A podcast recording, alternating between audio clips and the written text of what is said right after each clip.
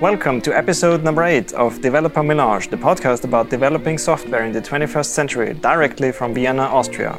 Developer Melange brings you regular discussions about everything software development. You can find us online on Developer Melange, GitHub.io, and you can follow us on Twitter via @devmelange, that's dev, M-E-L-A-N-G-E. We are very keen on learning what you think about this show or the podcast itself.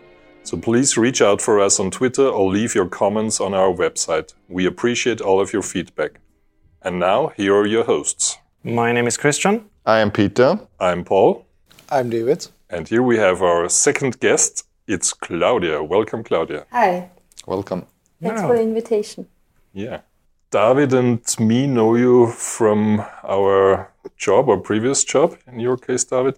So your background, you have a development background. Kind of development, sure. I saw some crazy video about some super fancy UI you did on FH years ago. Yeah, years ago. Centuries ago. Yeah, but it was really cool, yeah. And now you are more or less in this... Why do I talk? Yeah, I can talk. Don't you want to introduce yourself? I can do that. Yeah, so my main focus is at the moment UX design, so user experience design. And besides that, at the company, I'm doing a lot of other stuff as well. So I'm for marketing, organizational development. I'm also a team lead. And moving 5 floors up. Yeah, and I'm involved in the moving now of our company. But the main focus is UX design. And I'm also, for example, organizing the UX Vienna meetup, co-organizing with some others. How often does it take place? We have several kind of meetups. Okay. The evening meetup is once a month. Okay. Every second Tuesday. Ah. Then we have a breakfast thing. Uh-huh. It's in a coffee house. Okay. And we have a book club. So that's the regular stuff. Uh-huh.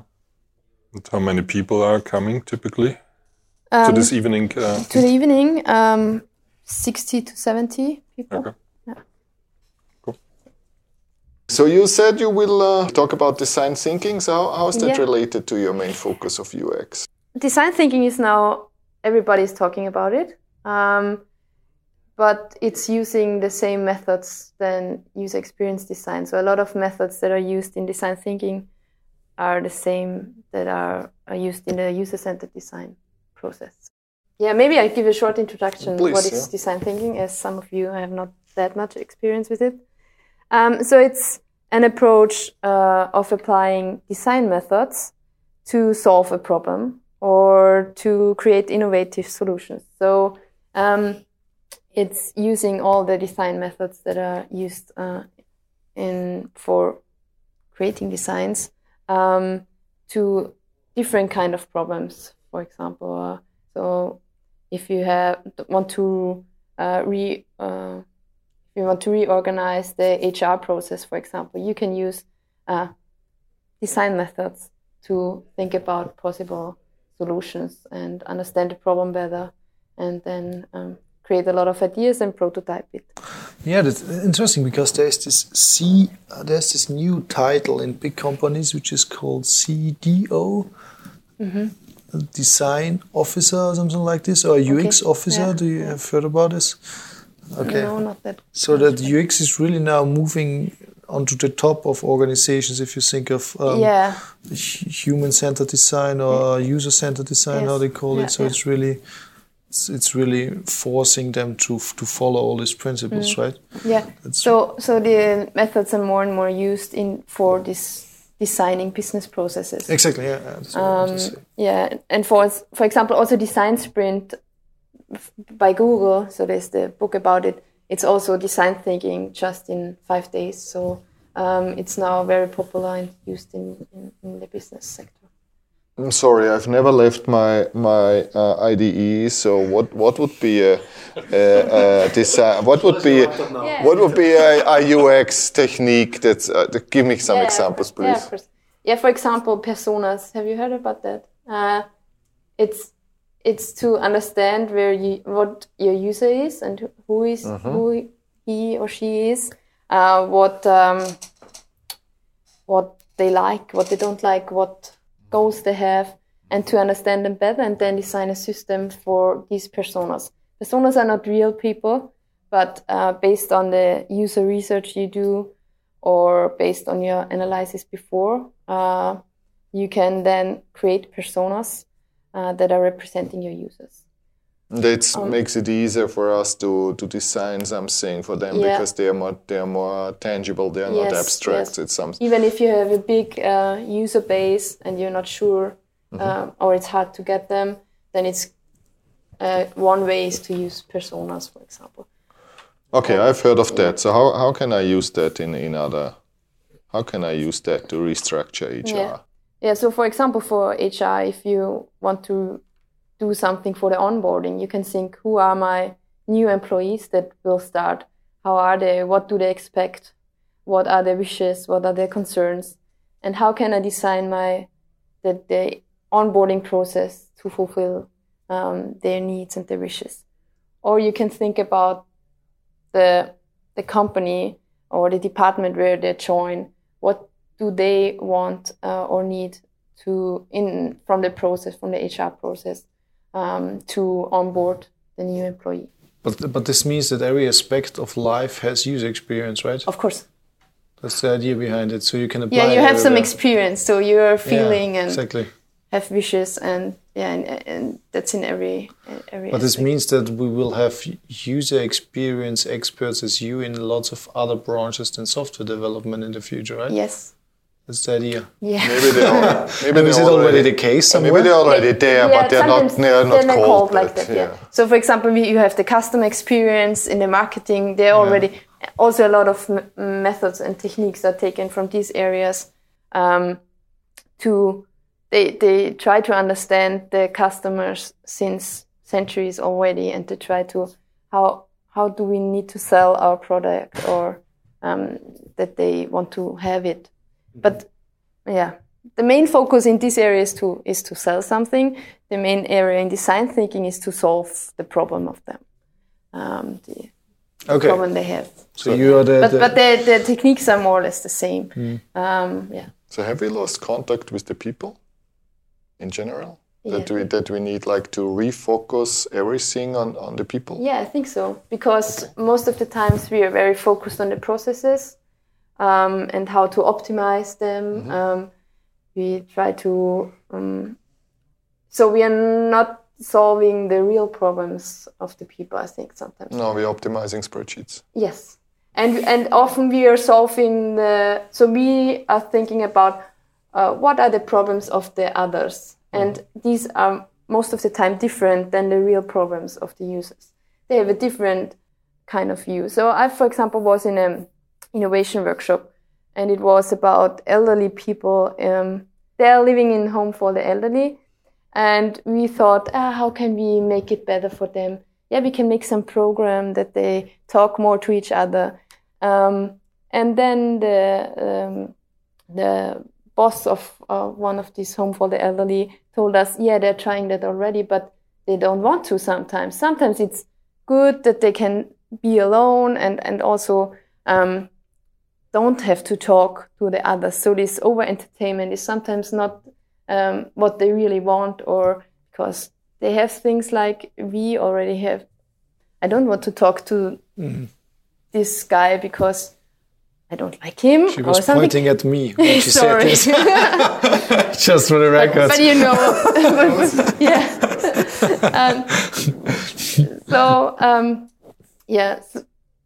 And we assume something that is not true. And so it's important to really go out in the field, really see what they want, what are their wishes, to then understand the real problem and that not what we expect that is the problem. Yeah, that's cool. So it means it's more of less of a theoretical approach, more of a practical approach. Yes. You get in contact with the people themselves. Yes. So it's always about users, customers, whatever, or so people affected by the process. That's the most important thing. And that's the first thing, to really understand the problem, maybe reframe it, reorganize it, to understand the real problem that that we should solve.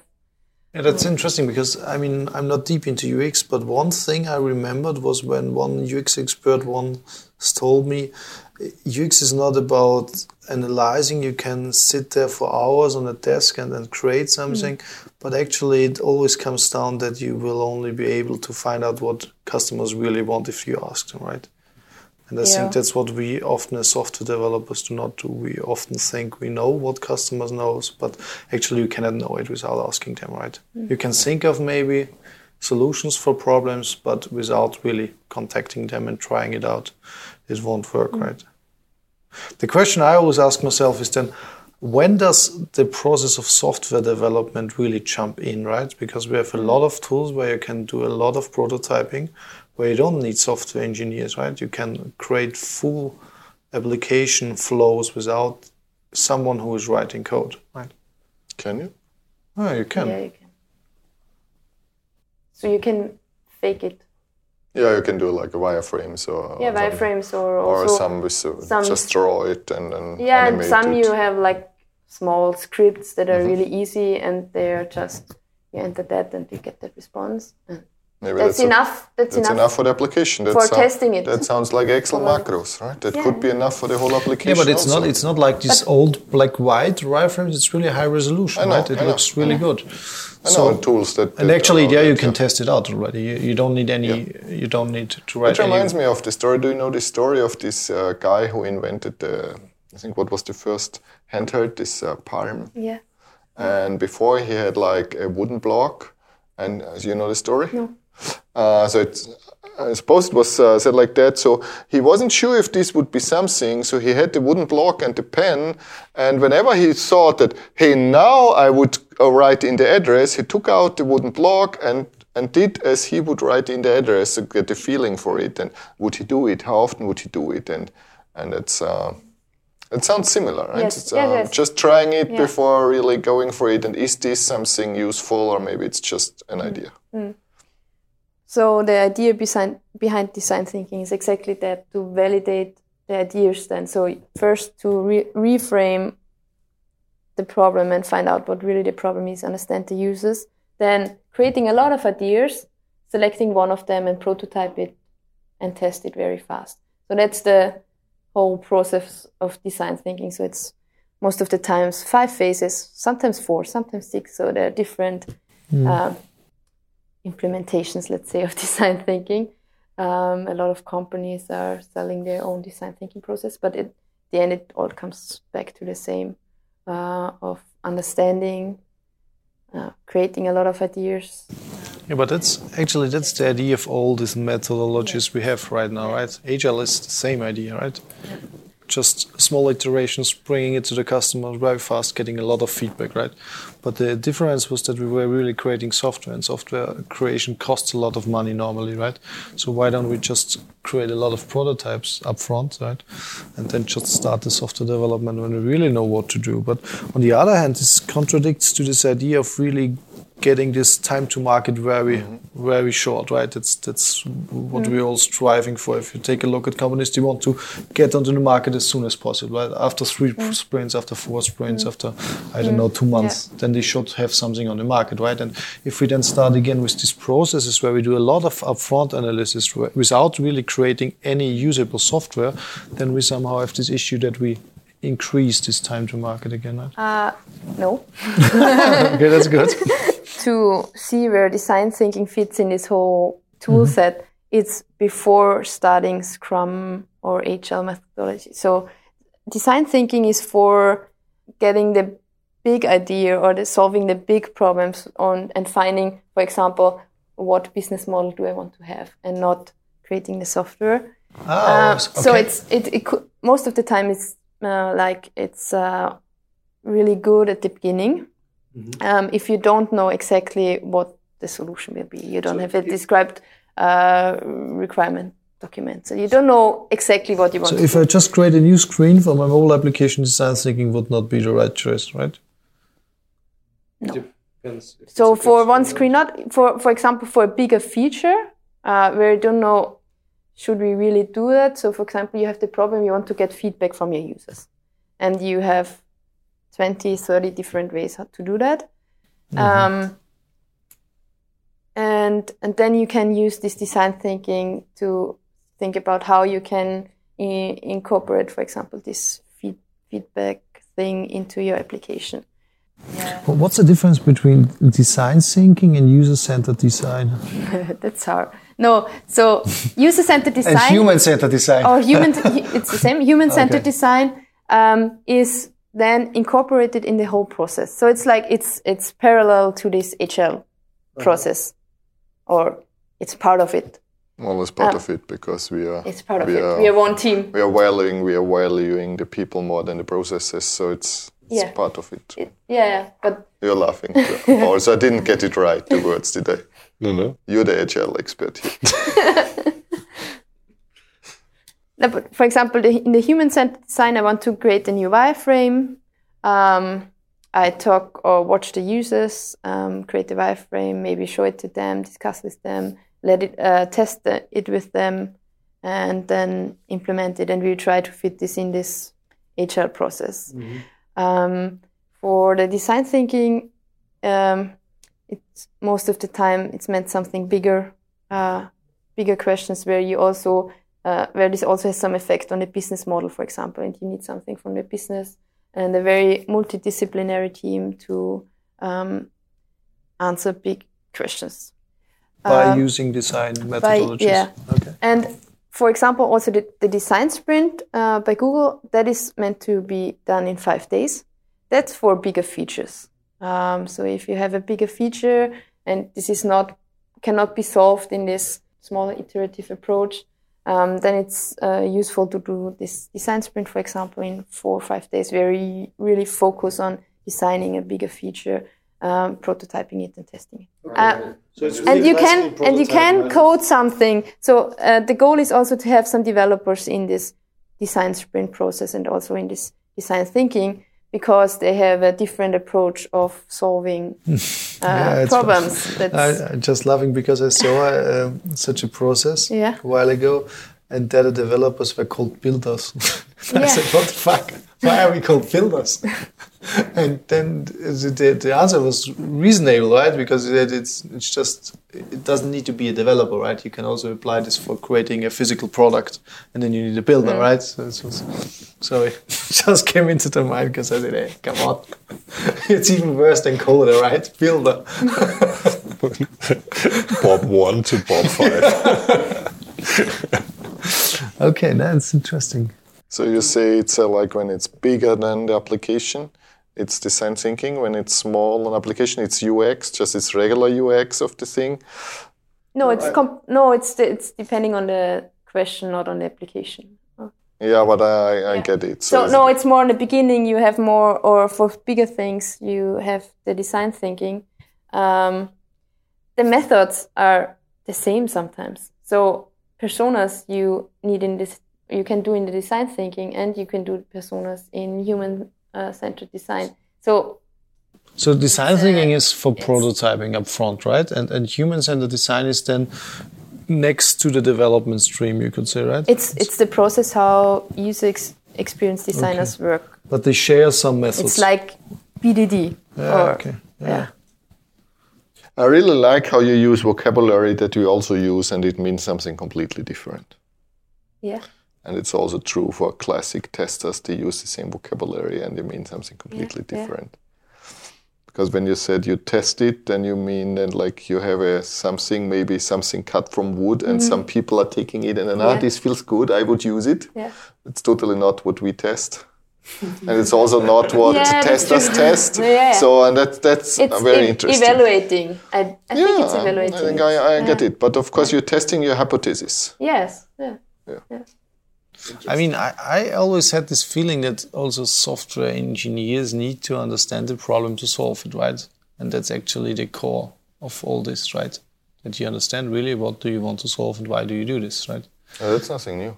Yeah, no, that's not nothing new. But the interesting point is that I think it really depends on the people, right? And I think for some people this is really a struggle in this direction, which we are going now in this industry now. that everybody needs to be really focused on this stuff, right? There are enough people around there who just want to write lines of code, which is totally fine, but it's contradictory to these ideas big companies start to do now, right? It's this human-centered design, and everybody who is writing software should look into the mirror and should ask himself, does this the user currently want? This if I'm writing here, right? Does it make sense? When you, it's interesting that you mentioned this, because I wanted to come back to that, because there are also other users of the code that we write, and there is this book by Alex Bulbarca. Maybe you've seen it. It's a usable software design, which applies. Have you heard of it? So it applies these techniques, but to the code. Mm-hmm. So what do I need from the code to be usable for me as developer? And it has, like, I guess, the same tools and we are ending at the same things we don't like because they're not usable. I can't remember it. I can't find it. I can't learn it. I guess that's some predicates for your work too, right? Yeah. If a human can remember it, if a human can figure out how this works, if I can't figure it out, it's bad. If they can read it. So, for example, I know this approach for documentation, that the documentation should be usable and they should understand it. It should be structured. It should be readable. Have some fonts, have some struct layout, and so you can apply it everywhere. Yeah. Christian, now I have a question to you regarding this topic. You typically come and say, we have this and that. So where are your users? How do you think about your users, what they really want? Are you confronted with a complete fixed set of requirements regarding more the user interaction? Or do you also have to adapt somehow to the findings that you have? For one, we do have a separate UX department, which is also organizing their own workshops and cooperative workshops with customers as well.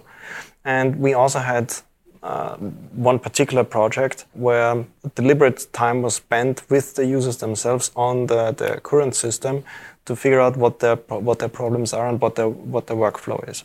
So this was done with questionnaires, even with video recording, what have you. And of course, the interaction in terms of speaking with people and the users, and then figuring out, okay, how will this be represented in the final product? Mm-hmm. So this is there as well. Though, of course, it's not everywhere all the time.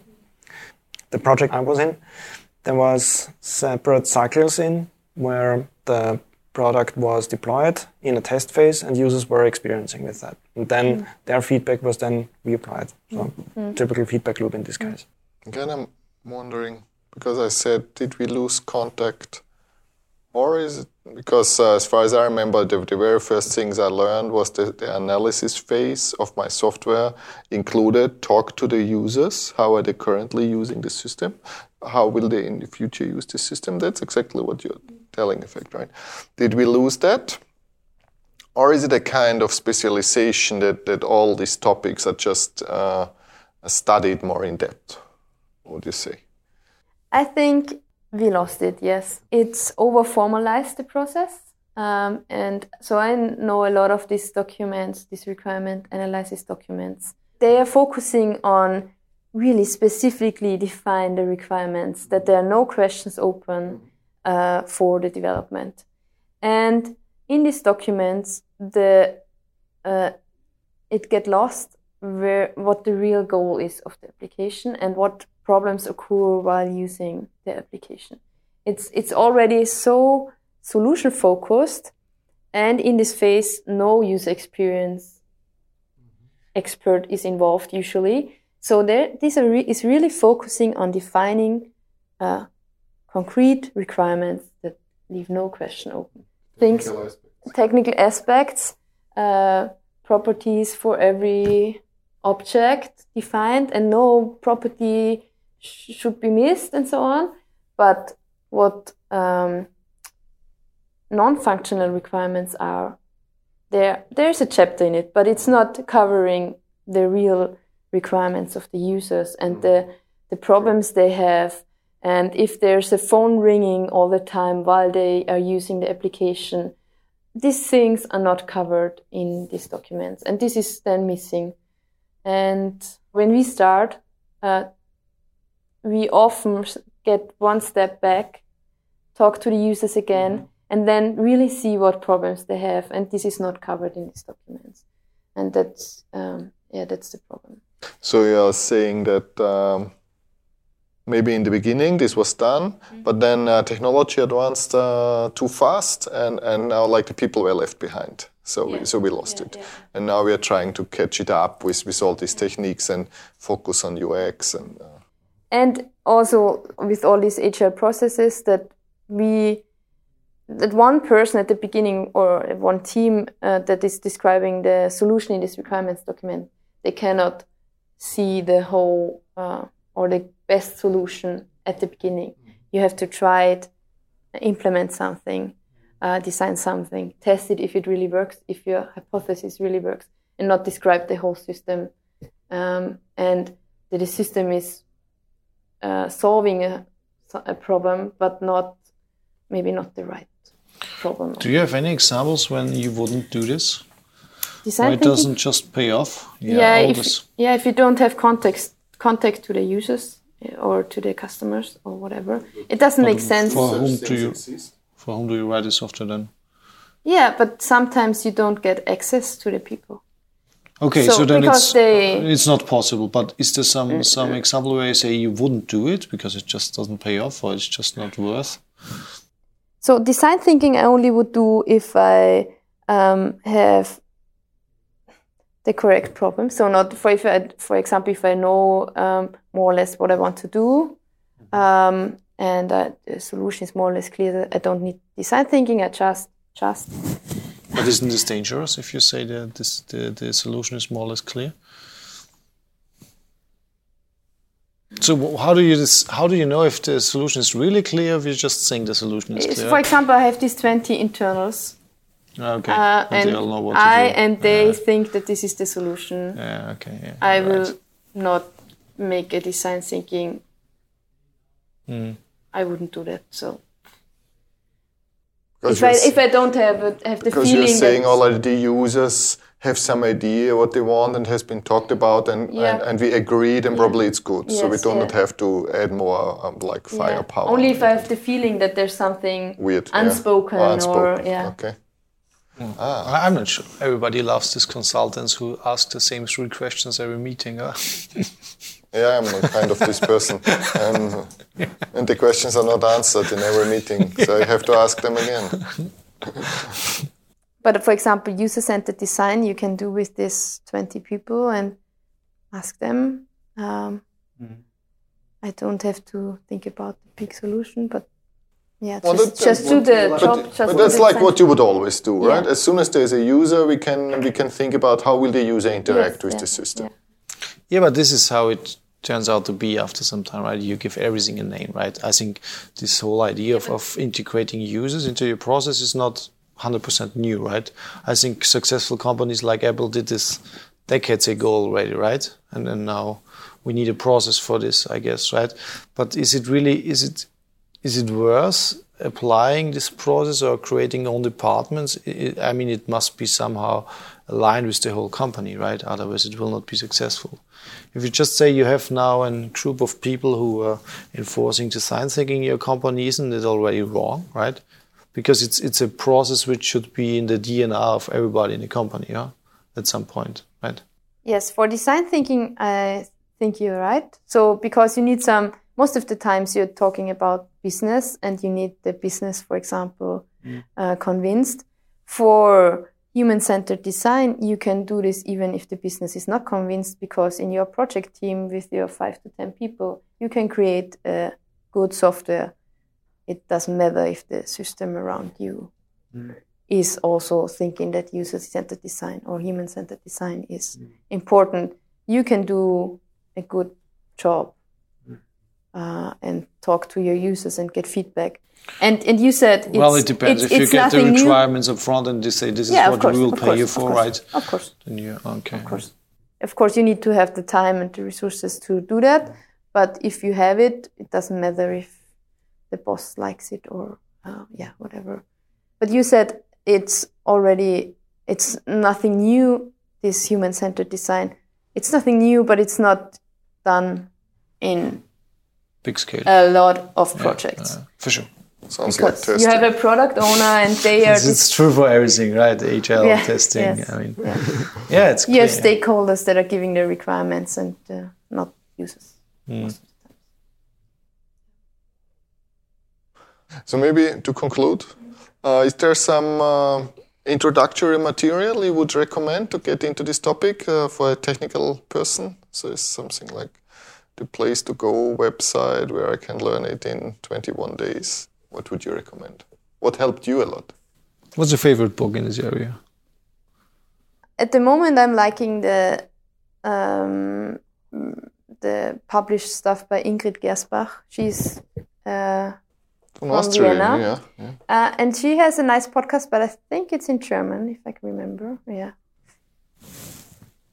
So I guess it's this time. So who starts, Paul? I think it's you. It's me, yes. I have to admit I have to revisit my topic from last episodes this time when I was talking about the mob programming session we had at the company where we tried to follow up with the ideas of universal architecture. The greedy stuff. And because it somehow exploded the last time, the second session that we did now, we thought about what constraints could we probably use to make it a more focused experience, the whole more programming session. So what were the things that we observed that made this or led to this explosion? And I came up with a few constraints, and I think they have their value, but I very rigorously wanted to enforce them. And so I fucked up the second version of this mob programming session extremely. So this is your confession round, or what? That's my confession. Hey, I'm Paul, and I fucked up the mob programming session. But what was one of these constraints, which made your life so hard? No, my life would be cool, but people didn't like it. Okay. So, for example, no refactoring if anything is red. So sounds reasonable. Sounds reasonable, I would say as well. So no hacking around in the code, just using refactorings from the IDE, just going micro baby steps. Sounds reasonable. Yeah, I know you would love it. That's all my mob programming sessions are like that. Yeah, and So, but the problem was the topic of the whole session was about this architecture stuff. So we wanted to think about how to inverse the dependencies and stuff like this. So the problem was that I mixed up these two things. So the thing that we want to talk about architecture, universal architecture, whatever. And on the other side, these constraints that we wanted to help us. And at the end, they really cut off the whole basic idea of the thing because I was so much on these constraints. Yeah. Maybe you need an outside moderator. Yeah, maybe. No, my email address. Yeah. But you're sticking to the constraints. We'll talk about you're even worse than me. It depends. So if it's a design or architecture spike, then there's no point in... We even do not even care if we break it because it's about... We even have katas like that. We change the code. We don't even care for the test because it's more about where will it go. And I guess you were in such a situation, right? Yeah. And in such a situation, focusing on the test is not helpful. Yeah, but isn't this somehow... I mean, this is somehow strange, right? Because then you say, as soon as you leave the happy path, you throw away all your practices, right? No, I don't. It's about learning what you wanna explore. Yeah, but shouldn't you explore with all the best practices you have in your hands all the time? And not just say, now I want to explore, now I do software development. No, I didn't say that. In production, I wouldn't do that like that. But if I have a group and we want to explore a topic and it's a design or architecture topic, and in a learning session, I would always focus on one thing. mm-hmm. and leave all the other things, because it's over.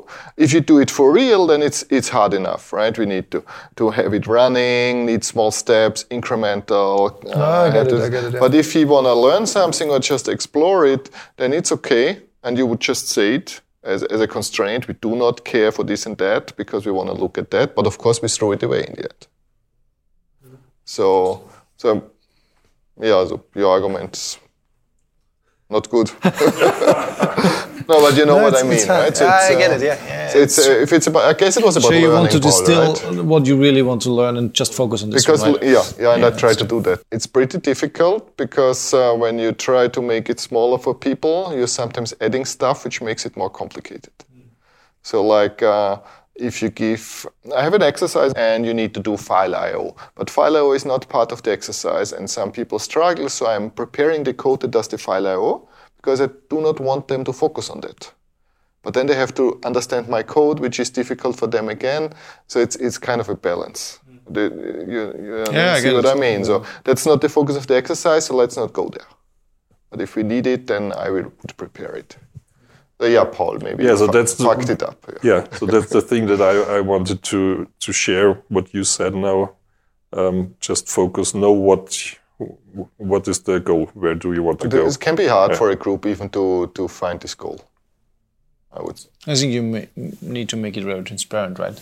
So that everybody knows what you're striving for. We made it extremely transparent. So also to everybody. But what was the goal in universal architecture or following these constraints? Yeah, all of those things, and that was the problem. Yeah. But maybe you could. I would do that if you have another session where you go without the constraints, where you like kind of identify a target architecture and then go back and use the practices to reach this. That's a good idea. Because then we can still see, everybody can see, and it's a good thing not hacking around and always be on green. But we know where we want to go. That's also the point. If you don't know where you want to go, you can't DDD there because you don't know. But DDD helps you to find out where you want to go. But if you don't know, you don't do DDD for architectural spikes, following the book from Kent Beck. Yeah, that's true. Christian? You're pointing at me. All right. So what's my contribution for this time? So throughout January, early January, there was a blog post about someone showcasing new features of C++ 20. The exercise was a small one, though it was about solving it with new template magic that the language provides with the new features. And this came into the rounds of game developers, and I followed the whole event then on at least Twitter. I don't know where it else exploded in that direction. And it was essentially about the camp of game developers who were saying, okay, this is way too crazy. We already have to, whatever new developers we have coming, they now expect that they have the newest compiler bells and whistles going, and then in the actual code they stick to essentially standard or basic C++ that was perhaps from 99 or even perhaps the 03, possibly the 11.1. So it was a cry for stop putting so much complexity into the language, essentially, that followed up. And it then cascaded down into comparisons like how long does it take to compile a code that with a compiler that has the C++ 11 or 14 or perhaps the 20 features enabled compared to compiling the same code without the features enabled. And then they realized, okay, without all the features, the same code compiles way quicker when you don't have all these features. So it's just by including the standard headers, you get so much that you don't need and so forth. So for me, it was, again, a hit from reality, what people, or the developers, or at least one industry actually demands of a language itself. And they don't need the complexity. And of course, there were the separate arguments of, okay, you don't need to argue if you're not participating in the standardization meetings where you could be, and back and forth. Still, for me, it was curious to see, for one, people are caring about the languages, as we all do, and also for the industry as a whole itself, to say, okay, here in game development, we don't need that. Yeah, it's interesting. It's also interesting for C# and the Microsoft area, because now with C# 8, again, a lot of new features are coming up into the language. And what versions do you have at large projects, at real client sites? I guess most people would have 6 or 7. So almost like up to date. There's still Java projects with Java 6 and EGP2 and don't want to go there. That's just reality. Yeah. I think C++ has a bit of a problem on its own because compiler is so slow. So it's a great question. So the languages, I would say today more than ever, are moving forward aggressively because kind of community demands it. People want the new features. I think people think they want them, right? Yeah, but on the other reality is like we have a huge project and we cannot migrate it because then it doesn't compile and all the problems with the tooling. So I don't like these quick releases of languages. Well, quick releases, C++ standardizes every 3 years now. Is this quick? Yes, that's nice. Maybe I'm moving into this space. I can live with that. I'm very disappointed with Java now going from 2 to 3 year releases to like 3 month releases or whatever it is. So, nice. I have something very short. There's this app called Blinkist. Do you know this?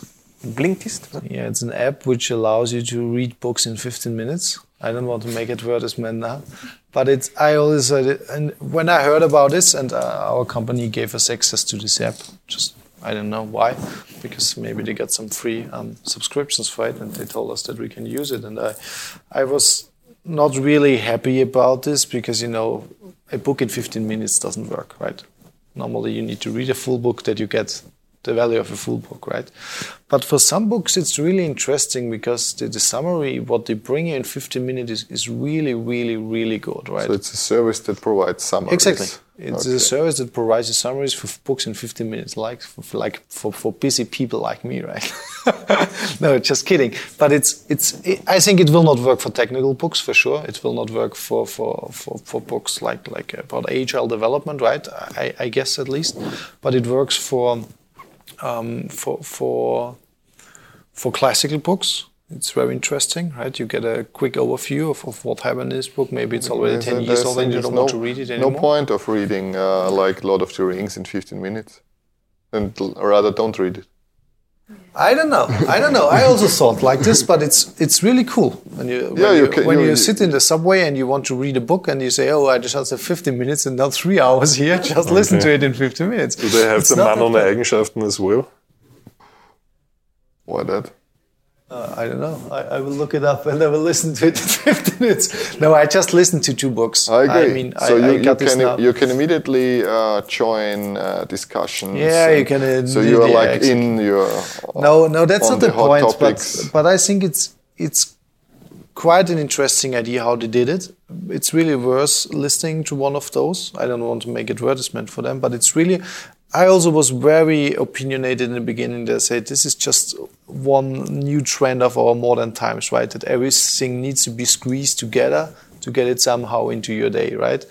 And I also thought it cannot have the same quality, but actually it turns out to be really good. So maybe it helps some people, right? Peter, you brought us a new topic. Yeah. A topic dear to you. Today I want to talk about dogma, and we already had some fun in the break about dogma. And I think it's because dogma is considered bad in software development specifically, or I've never met anybody who likes dogma in anywhere. Please define dogma to me.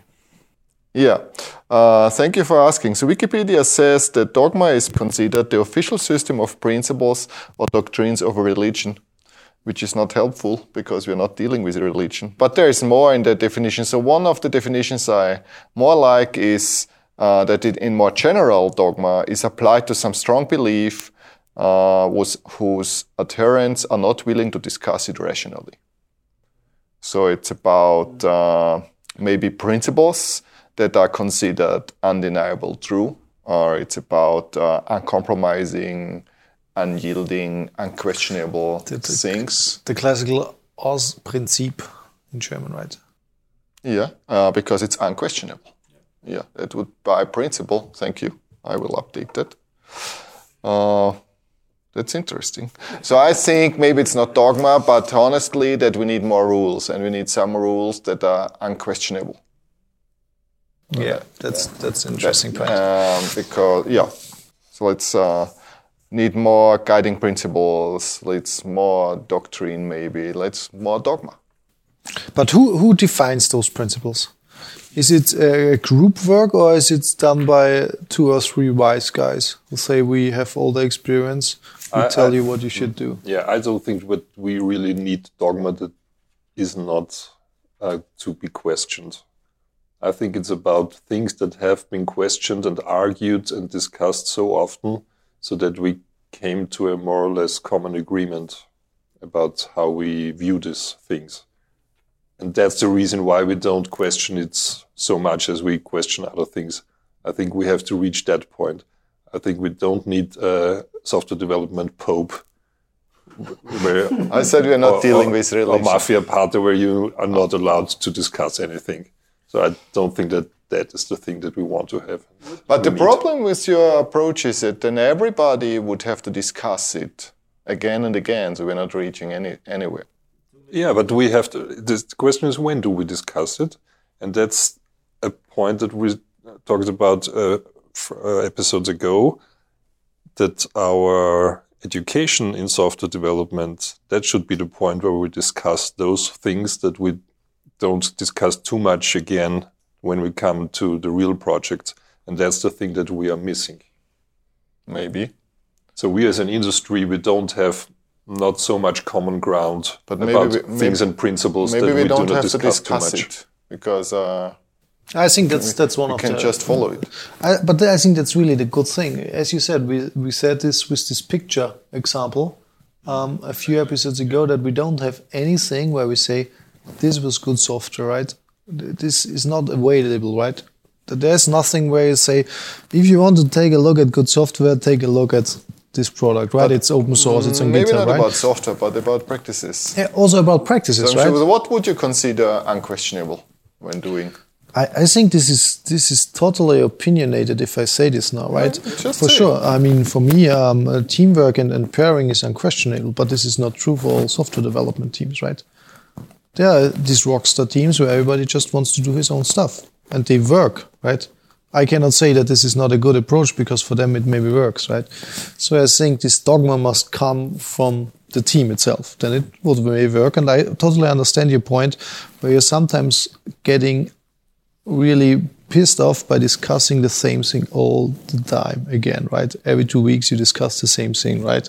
This is maybe where you think you need some rules, where you have already designs, where you have already decisions, that we stop discussing all these things again.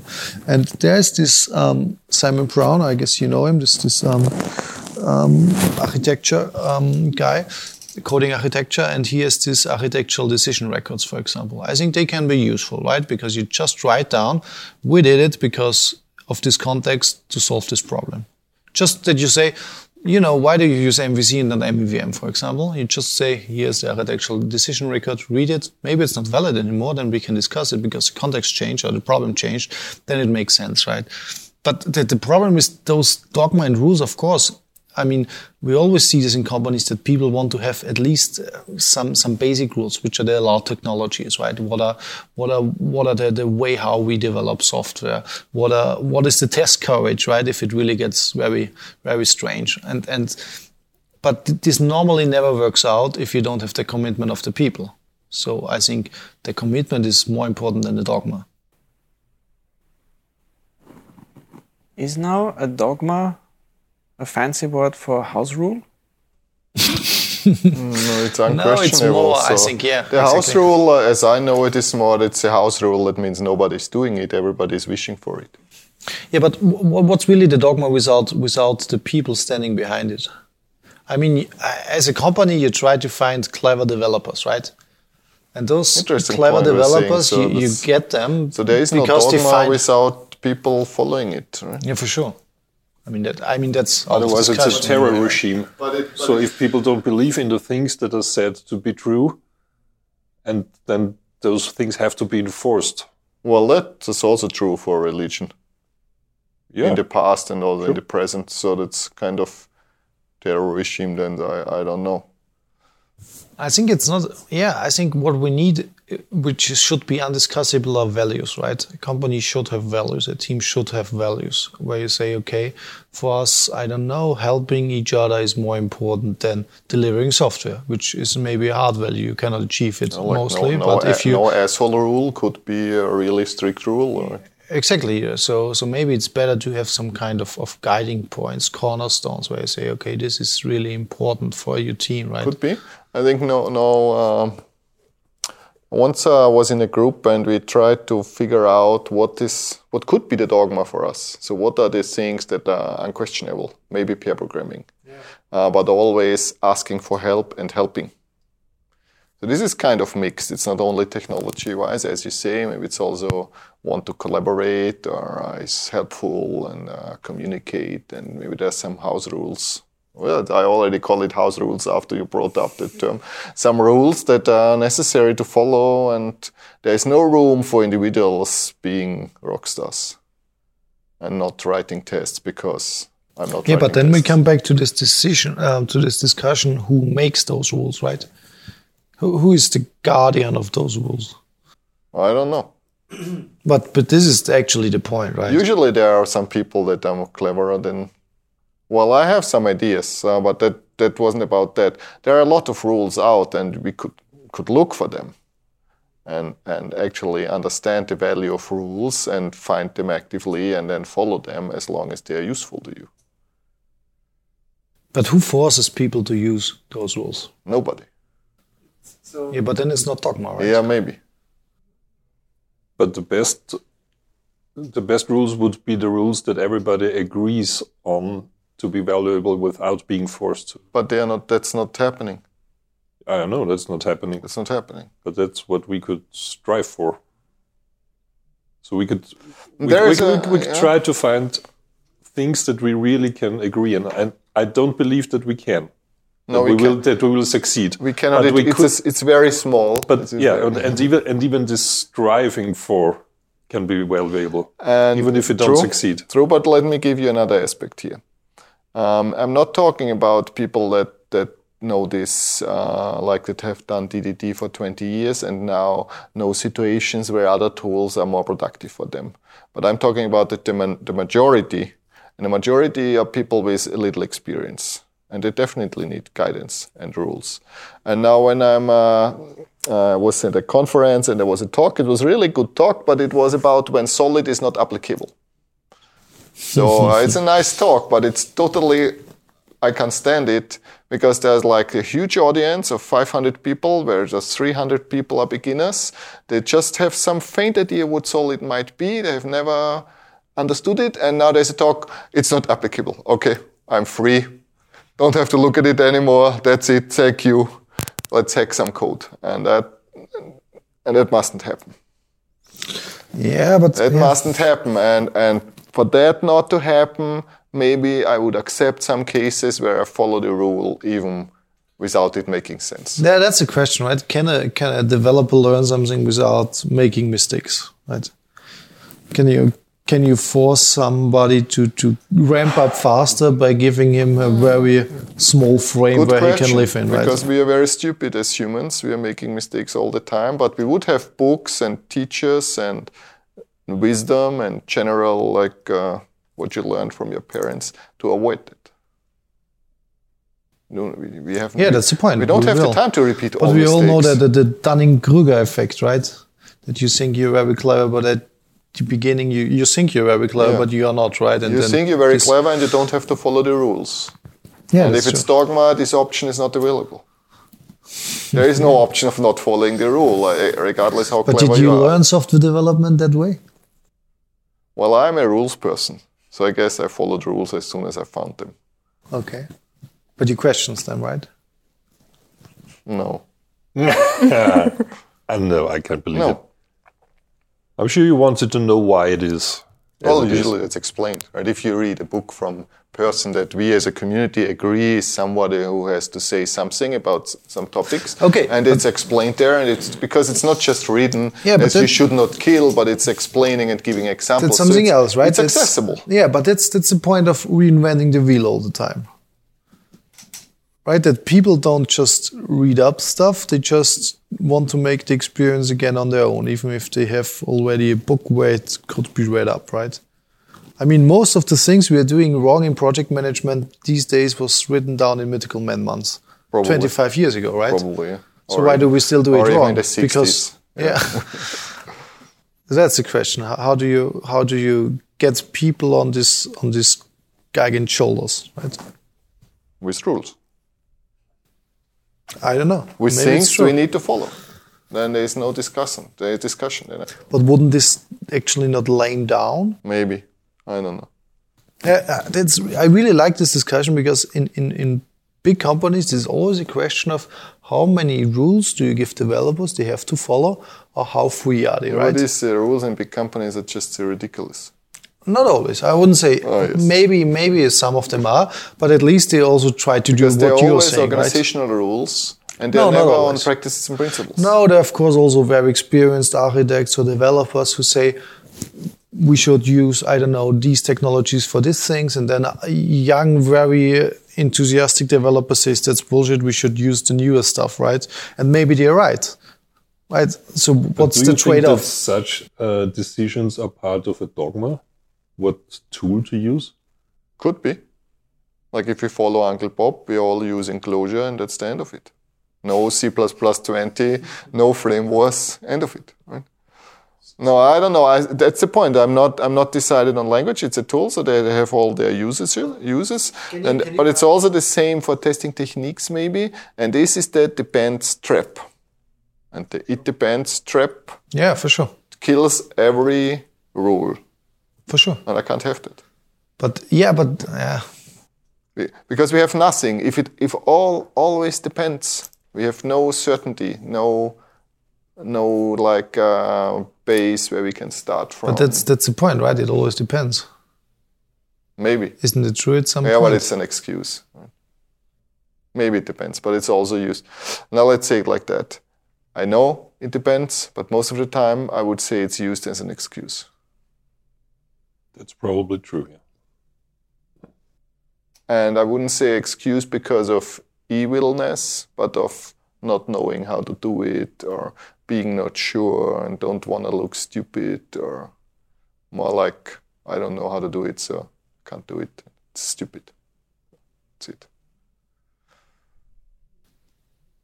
But what's the biggest rule you would wish for? You already said pair programming, right? Would be like your number one rule. Yeah. Paul, what would be your number one? But what does it mean if we say pair programming is obligatory? Yeah, it's obligatory. So that means if I come in the morning, I'm not allowed to do it to start alone. Can't work on production code alone, yeah. I don't know. I'm strict against doing pairing the whole day. It just drains down hours. My energy. I think it's totally okay to come up with to tackle a complex problem together, but then split work up. Yeah, right? I'm a big fan of splitting work up afterwards. I'm not talking to you anymore. So, but Paul, you wanted to say what would be your number one rule? I don't believe in these rules. Any rules? No, but I can do everything.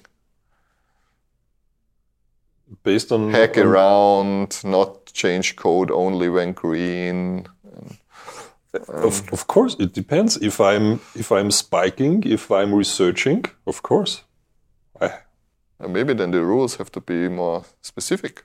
Yeah, and the question about the rules is and actually they are, because DDD doesn't say you're doing spiking with DDD. It says you're not doing DDD when spiking. Yeah. But the question is how helpful is anything that you are doing or not doing or proposing?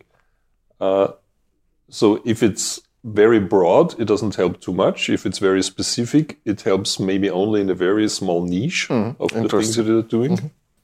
I think TDD is especially a good example because there was this great discussion between Martin Fowler, Kent Beck, exactly, right.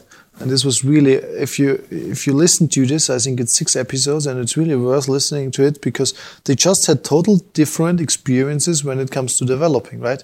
They write software from a total different perspective. And so they said, for me, it's just not working, right? And if you come then with dogma and say DDD is good for everyone, then I think it's just not working. It just makes people unhappy. The difference is that the DHH tests a lot, is very professional, and he tried it. So you think dogma is just for the unexperienced? Maybe.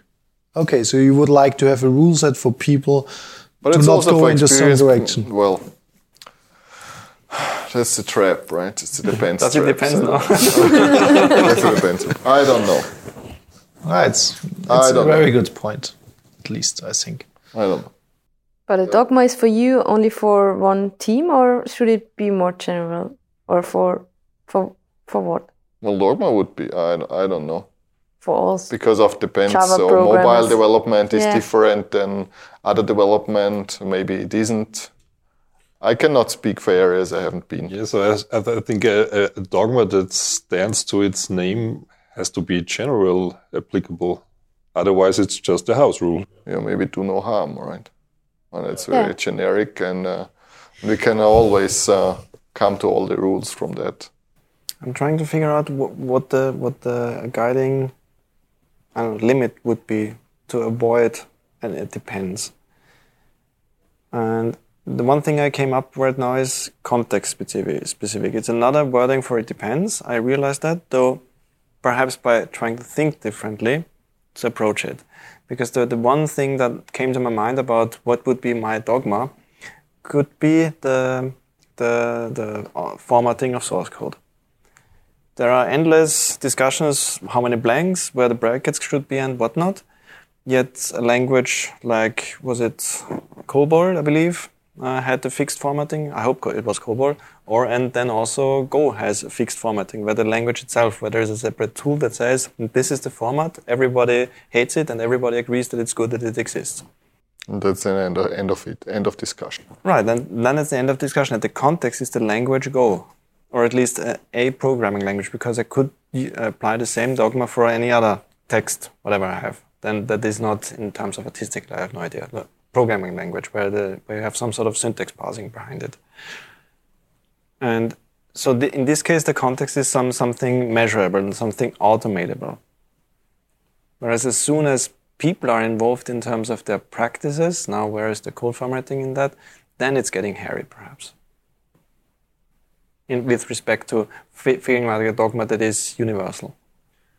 Maybe we should reflect about and think about why something like a classical dogma, so say from the Pope or whoever, was reasonable in some context and in some time. I don't have the answer, but I think because people needed guidance, right? Yeah, but why? Maybe because some idea could be that the communication was extremely slow. So you could not react fast on changes and on the things that are happening and the things that you're seeing. And if you're not able or set to be able to decide on your own, you have to have rules that you can learn from your ancestors. They were valid 100 and 200 years ago, and they are valid for you as well. So maybe that's if you want to find a good reason to have something like a dogma. If you have no fast communication, it's maybe helpful for a population to come up with something together, to have something like strict rules for parts of your life. And maybe that's the reason why we have such a problem with such strict fixed rules, because we see our context changing all the time, from minute to minute, from day to day. Every 3 months we have a new version of the programming language, so the old dogma doesn't work anymore. Maybe it shouldn't. Yeah, but because I can't deal with it. Well, I'm like 47, so I can't deal with it anymore. But also you will soon not being able to deal with it anymore, and everybody. So you say that the problem is the time, right? The time where you can read books in 15 minutes, right? No, but it's true, because on the other hand, we have strict rules. If you think of your life here in society, you have really strict rules, and they don't change that often. You just follow them, even if they are somehow maybe not that clever. You don't ask yourself all the time, why am I not allowed to drive 15 here on the street? Why isn't it 70? Why don't we do this discussion every day when we come to work, right? And say, hey, no, it should be 55, or I don't know, 45 or 30. because it's more given, right? Maybe we don't have such a strong opinion in this, and maybe the issue is that we are so opinionated on software, right? Because we take it somehow way too religious, right? Maybe it's because we are living there. So people dealing with traffic have this discussion all the time. Maybe. Seems like. So when it's like not part of our real business core, of our core problem. We don't know anything about this. So you could, maybe dogma would work for people who develop software but who are not software developers, right?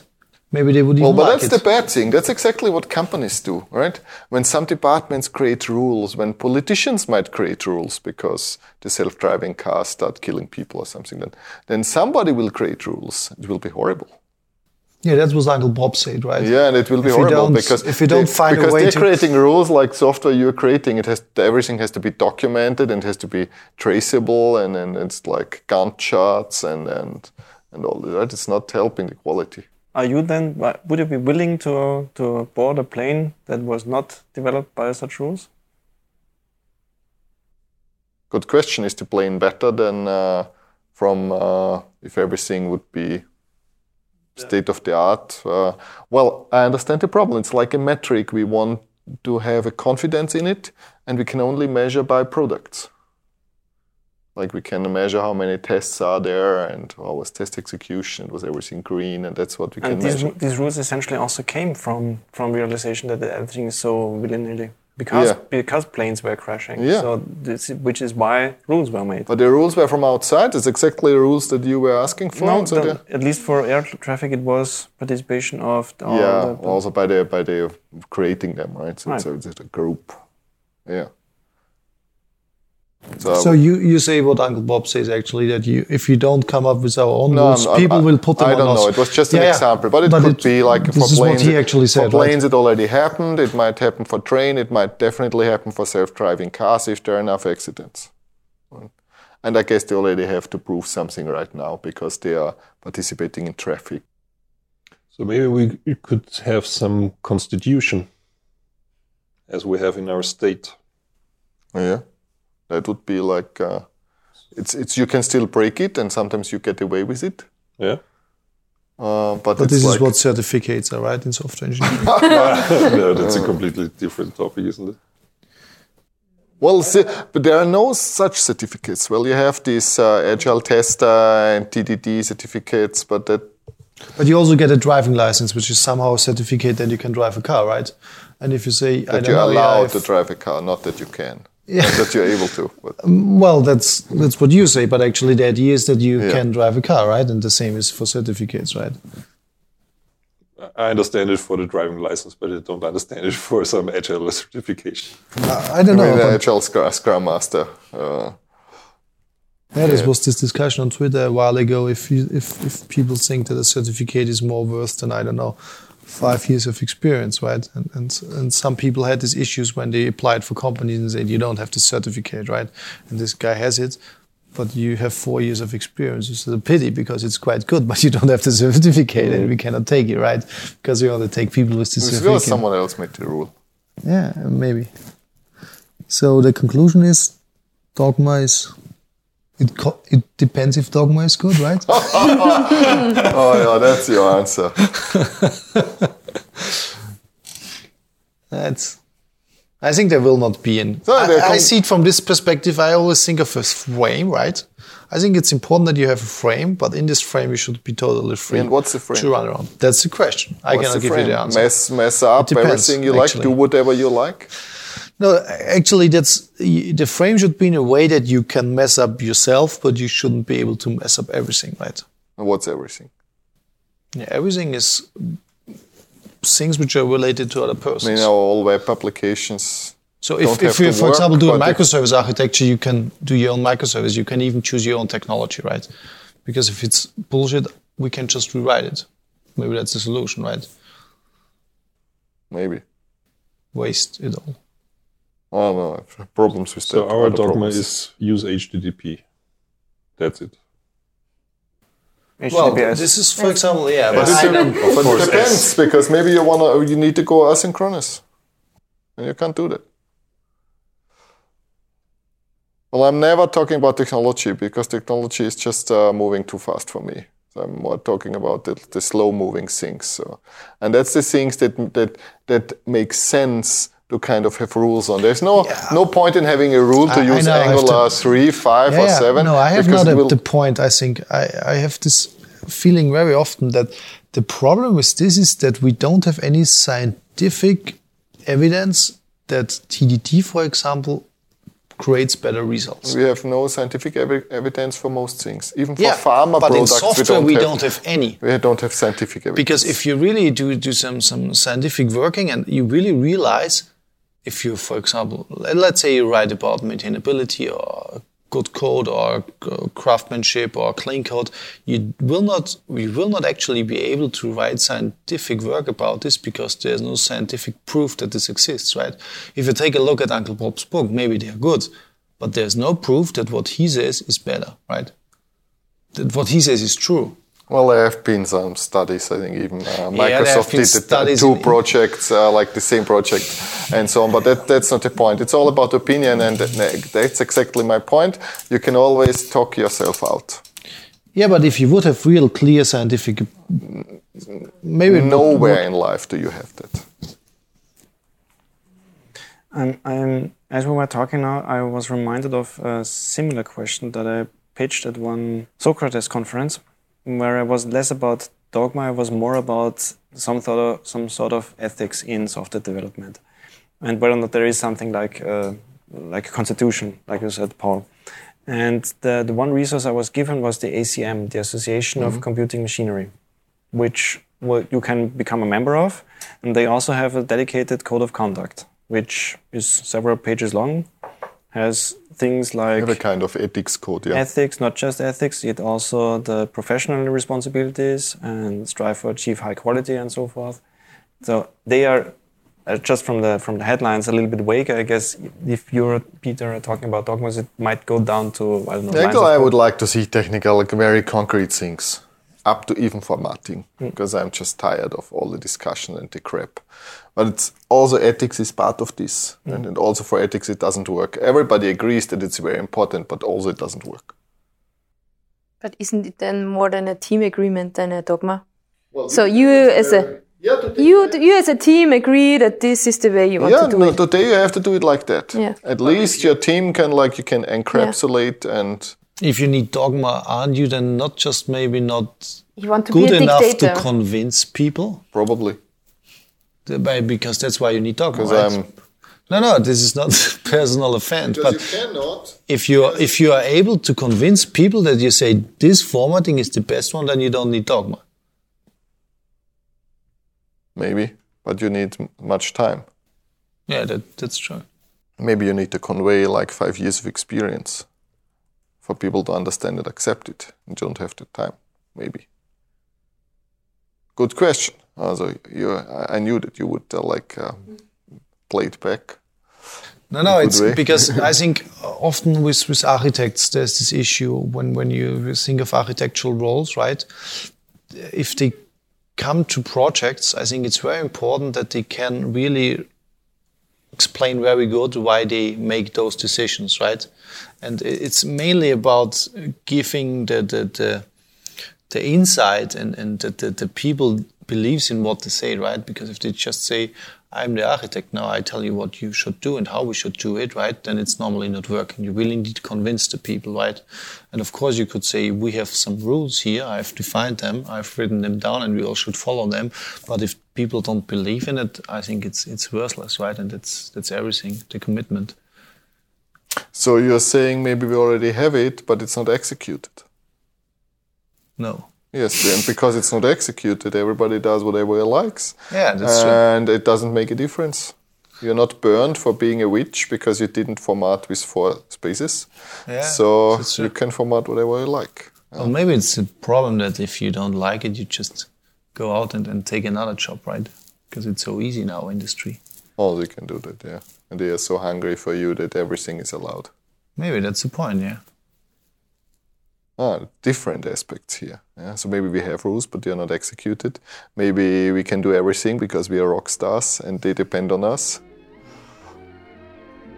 Thank you. That was kind of concluding anyway. All right, so at this point, we also again say thank you for listening to our, again, a little bit longer episode. Yeah, so thank you to our guest, Claudia. Thank you for being with us, for your contributions. And yeah, we're looking forward to the next episode of Developer Melange.